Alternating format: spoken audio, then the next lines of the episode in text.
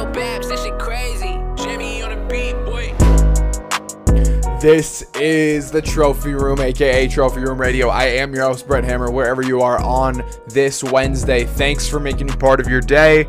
Coming up, we may have our Madden cover athlete for the year and a new holdup to the college football video game. Kyrie's keeping his name in our mouth, and oh yeah, we have NBA Finals Game 3 tonight. But why is this series more heat favored than you think? That is all coming up. But you know, it is way too hard to buy quality graphic tees these days. You look it up, all you get is sketchy third party products on Etsy and eBay. None of it's real. Game Changers is throwing a wrench into all of that. Game Changers is a real company that puts real quality in the phrase, you get what you pay for.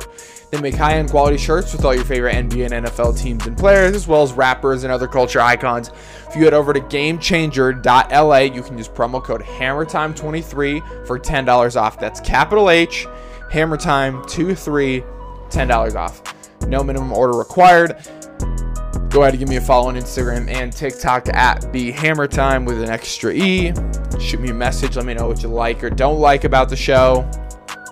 Okay, I got class in 40 minutes, so we gotta gotta get to it today. But before we get to it, I do want to go through this because I came at this movie last week.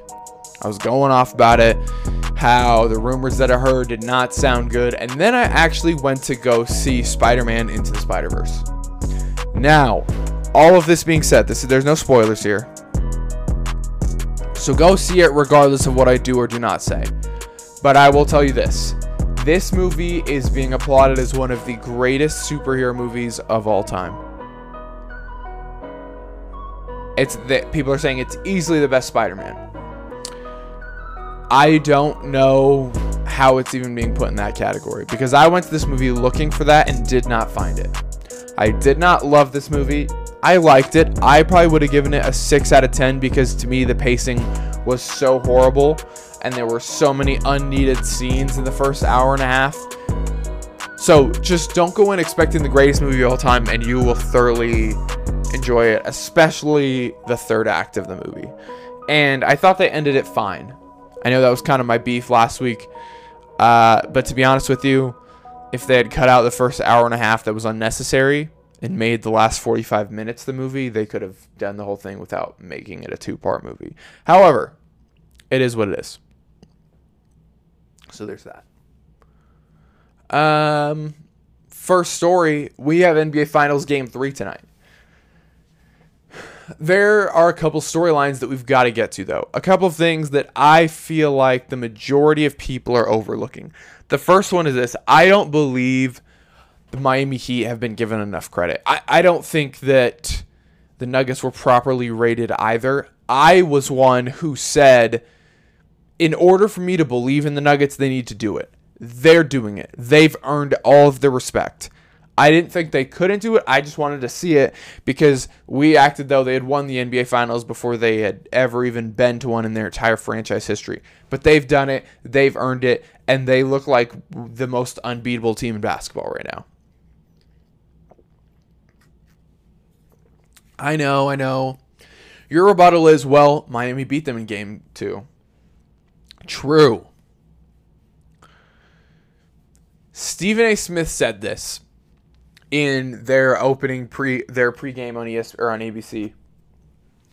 He said, in order for the Miami Heat to beat Nikola Jokic, they have to force Jokic to score because what they did in game one was they double team Jokic pretty much at all points.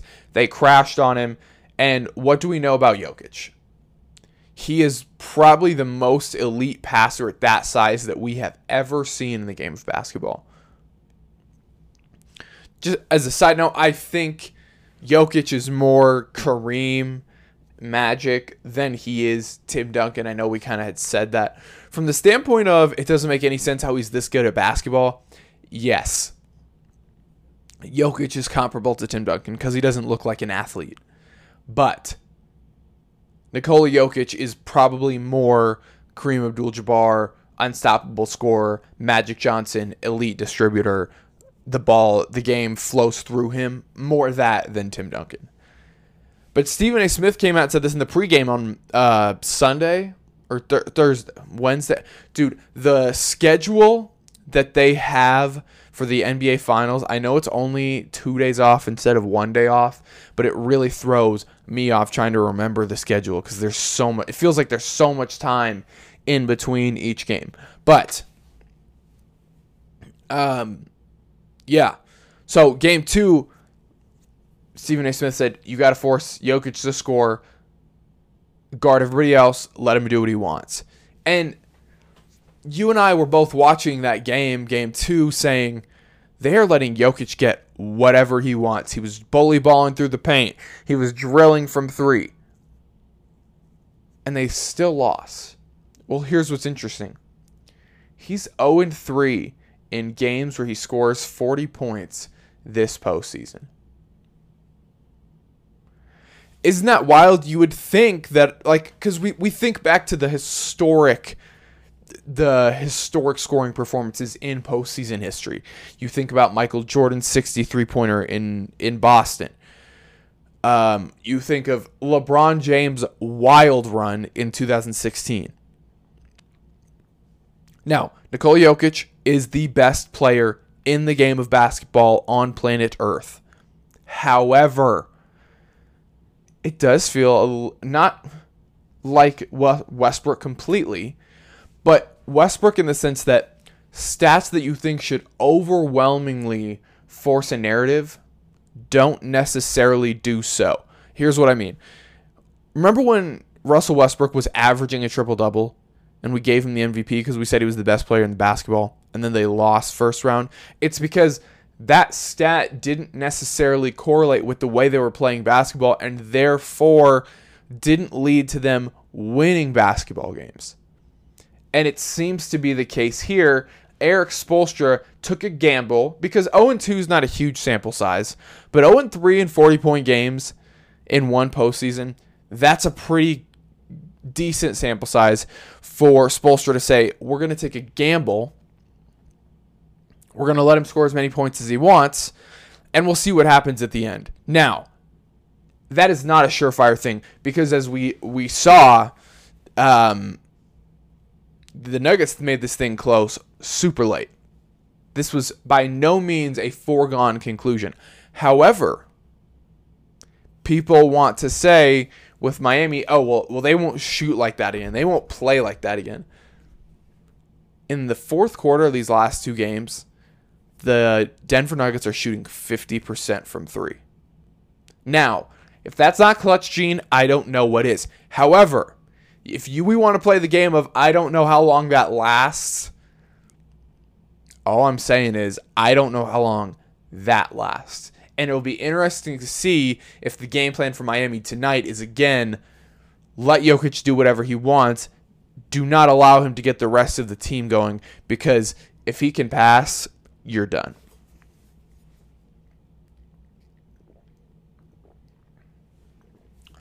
The other news for tonight is that Tyler Herro will not be returning for game three.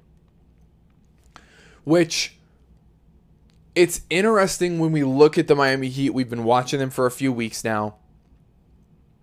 And the absence of Tyler Herro and Victor Oladipo is again somewhat of a foregone conclusion. It's an afterthought. None of us really think about it. But here's the deal. Tyler Herro and Victor Oladipo are top five on the team in points, assists, and field goal percentage. And Tyler Herro is number three on the team in rebounds. So imagine if we took, so let's take Denver's top five guys. So we go Jokic, uh, Jokic, Gordon, Michael Porter Jr., Bruce Brown, Jamal Murray. Okay, so we'll say that Jimmy Butler has Bam, so Nikola Jokic keeps Jamal Murray. Let's say you go down Aaron Gordon and Michael Porter Jr. That would be tough. Now, I think Jokic is elite enough as a passer and distributor, like we've talked about. I mean, to get a triple double, that many triple doubles, especially when postseason triple doubles are something that no one else does. it's incredible for Jokic to do what he does. But even if without those two, without the defense that Aaron Gordon brings, and with the high range or I, don't even know when you what you want to call it, but when Michael Porter shoots a three, he's so high up because a his vertical is significant and the dude's six seven. So take both of those out, I I don't know what we're talking about with the Nuggets. I think they probably make to the Western Conference Finals, but they lose. So I'm just saying, give this team a little bit more credit in Miami because Spoelstra is working with so little. Cody Zeller is the backup to Bam Adebayo.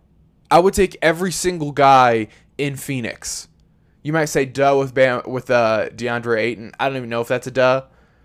But I would take any of those big men, Bismack Biyombo, Dario Saric, the young man who got his life ruined by Nikola Jokic. I would take any of those dudes over Cody Zeller. Now, Cody Zeller has what we call grit. Um, and uh, that's because he looks a certain way. But yeah, he's got grit, he's got hustle. The big thing to know for tonight's game, if you know nothing else about tonight's game, the one thing to know is that Game three, when it's tied 1 1, the team who wins it wins the series 80% of the time. Now, I don't think, I don't believe truly in my heart of hearts. Like, if I was a betting man, I don't know that I buy Miami winning the series. But my gut says it's totally possible. So we will just have to see. But it should be a heck of a game tonight. All right. So, middle of the day yesterday, we got this groundbreaking, like breaking news that the PGA Tour and the LIV Golf Tour are merging. Which, if you don't know a lot about golf, let me explain it to you. When so the LIV Tour is based in money that comes from Saudi Arabia. That's the fact. The deviation from fact comes when the PGA Tour commissioner and a couple of other people within it came out with the narrative that they didn't want their guys playing in the PGA Tour or in the LIV Tour because quote well quote unquote to paraphrase that was essentially blood money and it was tied to the deaths of 9/11 and therefore the quote was our guys will never have to apologize for playing for the PGA Tour. I hope they don't have to apologize for where they go on to play. That was the essentially the nail in the coffin. And so what happened was you had the PGA Tour taking this moral stand against the LIV Tour mostly because they didn't want to lose their stars. Here's the here's the scary truth. This is like what you tell your kids. You tell them how the real world is. If you don't know how the real world is, let me give you some premium uh, knowledge. No one who makes that much money or who works in that much money cares about morals. I just bought a pair of Yeezys the other day and Yeezy won't let me return them, or Adidas won't let me return them because Adidas is trying to get rid of all the Yeezys. Let me tell you what. Isn't it interesting how Adidas said, yeah, we're no longer selling Yeezys? Well, then they had their first truly negative quarter in years. So then what do they decide to do? They come around and say, uh, well, yeah, we've been planning this whole time. We're going to sell these Yeezys, but we're not going to allow them to be returned to us, and we're going to donate some of the money to charity. They're not donating all of it. Don't believe that. It's not true. People who work in that much money do not care about morals.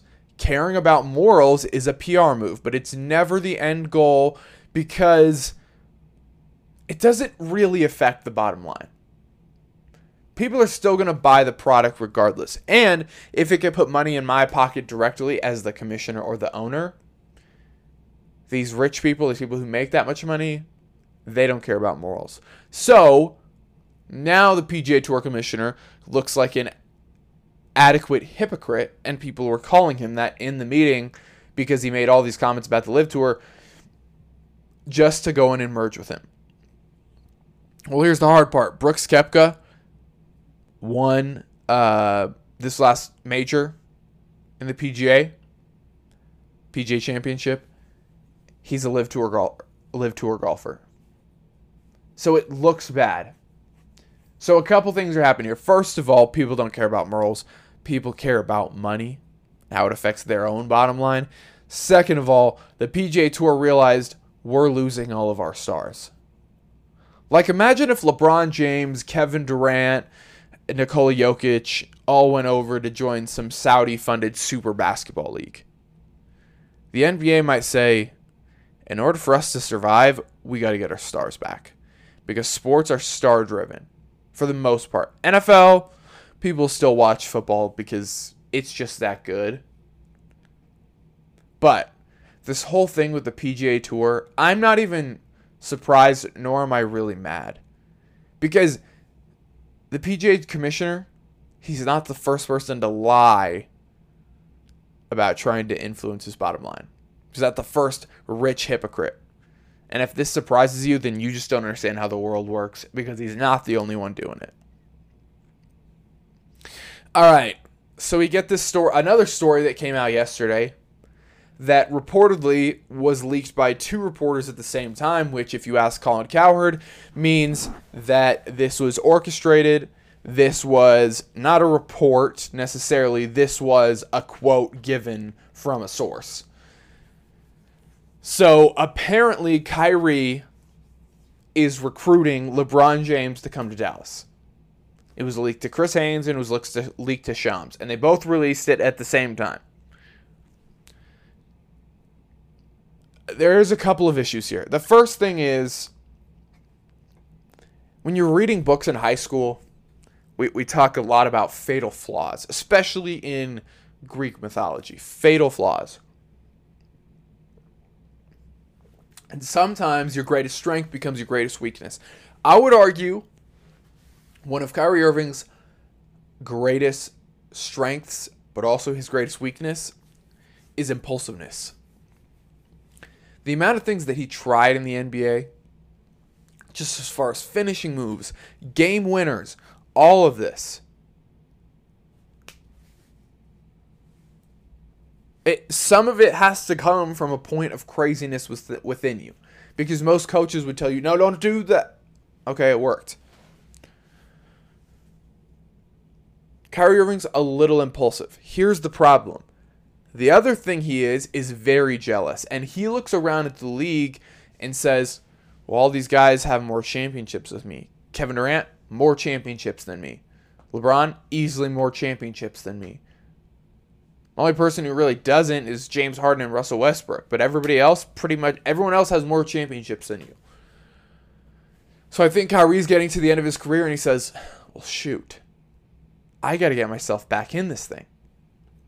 So, and I think a moment of weakness comes out yesterday and says, well, yeah, I want LeBron to come to Dallas. And we've been talking about it. And so, yeah, y'all should just leak that.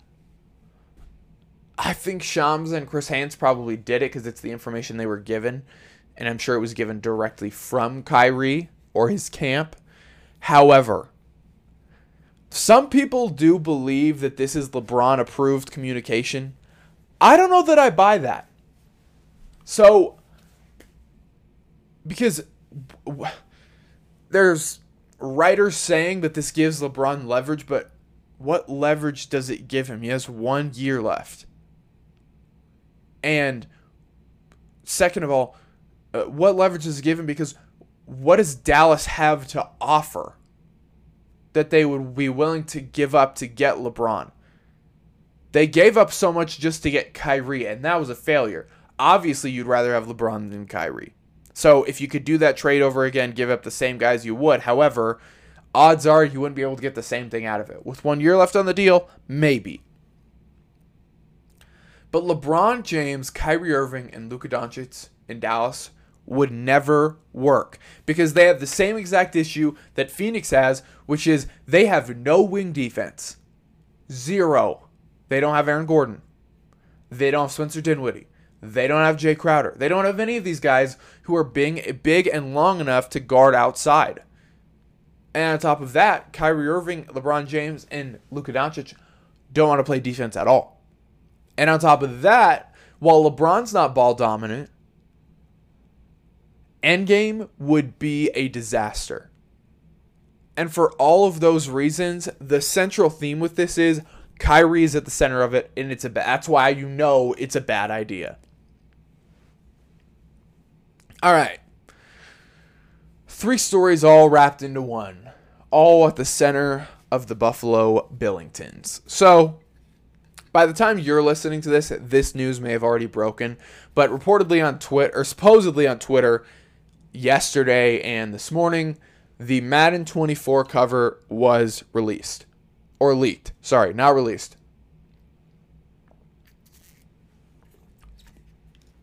Which is cool because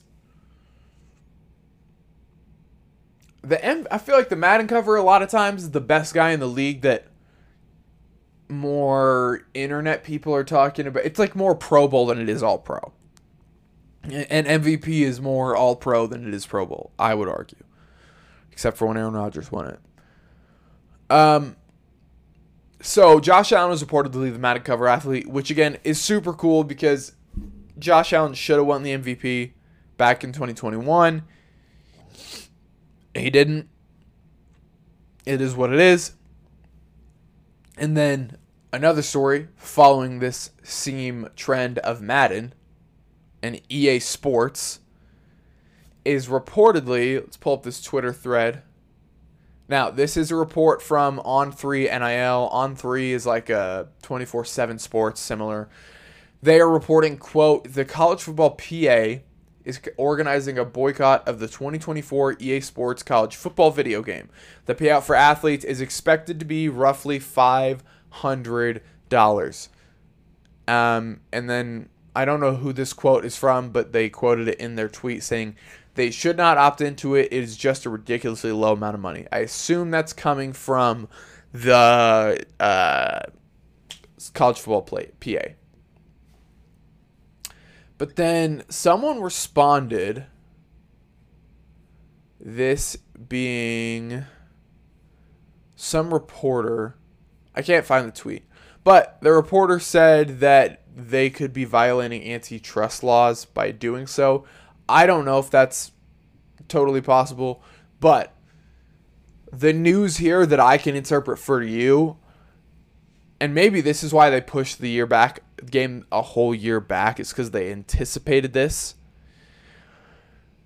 But the news is that this game is finding yet another roadblock, which uh, it starts to just make you wonder if this thing is ever going to get done at all. Because we've been sitting around for 10 years waiting for this video game. Obviously, the Ed O'Bannon lawsuit against the NCAA caused a lot of roadblocks. Not necessarily negative, they were good for people getting paid for their name, image, image and likeness, despite signing away that right earlier, but it is what it is. Um, I mean, yeah, the payout for athletes being five hundred dollars. Some of these guys are making over five hundred thousand dollars, so that's drops in the bucket compared to what they're already making. And a lot of these guys that all that does is pay for them to go out and buy a PS5. I don't know how much money that EA is making off this video game. However, let's be honest, with most things in the real world, people are making more money than you think they are. So I would be, but also think about how many college athletes you have to pay. Every kid in college football, at least FBS, who wants to be in the game, you have to pay him. Which, let's just say you have 130. So you have 130 uh, FBS teams, and then let's say you have 60 guys on a roster. Times that by 500. That's $4 million that they're shelling out roughly. Again, this is based on our estimates, $4 million to these guys in college football. I mean, the opposite is how much the alternate alternative is how much are these guys making on their own or as far as EA goes, we don't know the answer to that. We don't even know if my calculations are correct. But with the number we have of $500, we can get pretty close. $4 million seems like a low ball to me for one of the most profitable sports or video game companies in the country. It'd be likely to believe, highly believable that they're really lowballing these guys. But again, what what am I telling you about these companies? None of them are in this business for charity to make people feel good, to help people out. They are in the business to make the most on their own bottom line. That's how big companies work. They are strictly there to make money. They're not there to chase a dream. They're not there to create a product. They're literally just there to suck your money. That's it. That's why summer sales bros are oftentimes the way they are. What? Um, there's rumors of a Derrick Henry trade. So Titans get a new GM this year. There's rumors that the Buffalo Bills want to get a running back. And so the internet has put one and one together and come to the conclusion that Derrick Henry should be traded to the Buffalo Bills and that there may be rumors that it's happening. Uh, Henry was asked about it this week, said he went ahead and met with their new GM. They had a conversation about it. He feels pretty confident he won't be traded. However, it's clear. I mean, when you're the new guy in town, you have no affinity for anyone there, which I think is why, despite Will Levis falling, they went ahead and got him anyway, even though doesn't he kind of just feel like Ryan Tannehill 2.0 with a little less of a meathead mentality? Which sometimes is cool and sometimes is not. It's obviously it's obvious that this GM has the ability to deal whoever he wants. And with the acquisition of Will Levis makes it feel like he could be going off script and doing whatever he wants. Now, I don't know how many more years you have of Derrick Henry in Tennessee. The one thing we can argue is Derrick Henry is about the only thing you have putting butts in seats, but it's the NFL, it's Nashville. There's not a whole lot to do outside of that. So keeping Derrick Henry as a fan attraction makes sense. However, having Derrick Henry in Buffalo would be awesome. Because, like, let's look at the Buffalo Bills running back room. How many of those guys are bruisers? In the same way that Derrick Henry is. Apparently not enough, otherwise they would run them more on third and short, which is what they really do, is they use Josh Allen. Which I love. Josh Allen's a dog. However, how much longer is this really going to last with Josh Allen before somebody gets hurt? And that's why the Derrick Henry trade makes sense. I don't know that it'll actually happen, but it sure would be fun. Um, this is the last one. Aaron Rodgers keeps on coming out with the quotes that it's a different vibe, that he's having a good time, and then you have Garrett Wilson and Sauce Gardner bringing him donuts, and everybody's just so happy to have him there. He's working with the young guys, which is really different from what he was doing in Green Bay. And I'm starting to wonder if maybe two things can be true is it possible that Aaron Rodgers is truly happy in New York? I mean, why not? Because it, I don't think you can keep up the I'm doing this solely because I hate my ex act. You can only do that for so long. I'm starting to think that really what happened was A, Green Bay is just not Aaron Rodgers' happy place. When he's stressed, he doesn't go there in his brain. And I think the fact that he's from California, he's a little bit moody of a guy anyway. I th- uh, you had the beef between him and Brian Gutekunst. The front office wasn't giving him any weapons. He felt you had the Jordan Love thing. I think he was truly just unhappy there. Now, did he handle it the way he should have? Absolutely not. But also, I'm starting to think that the mentality for Aaron in New York is not purely I hate my ex, so I'm gonna act like I'm happy with the new boo. I think he does truly hate the Green Bay Packers, and I think he wants them to fail. But I think there's some authenticity in the happy being in New York. Now, it's weird because he lives in Jersey. How could anyone be that happy living in Jersey? However, I think it's possible. Just the way that he's continually, consistently acting, performing, quoting, speaking, dealing with the media, it seems to be legitimate. Now, we will see if that energy carries over when he goes into game mode and people are a little bit tougher, not as nice when they start losing games. We'll see how that flows. But I think it's possible that Aaron Rodgers is truly happy. Guys, thank you so much for hanging out. We will be back with you on Monday. Have a great rest of your Wednesday. Enjoy game three tonight. We will talk next week. Cheers.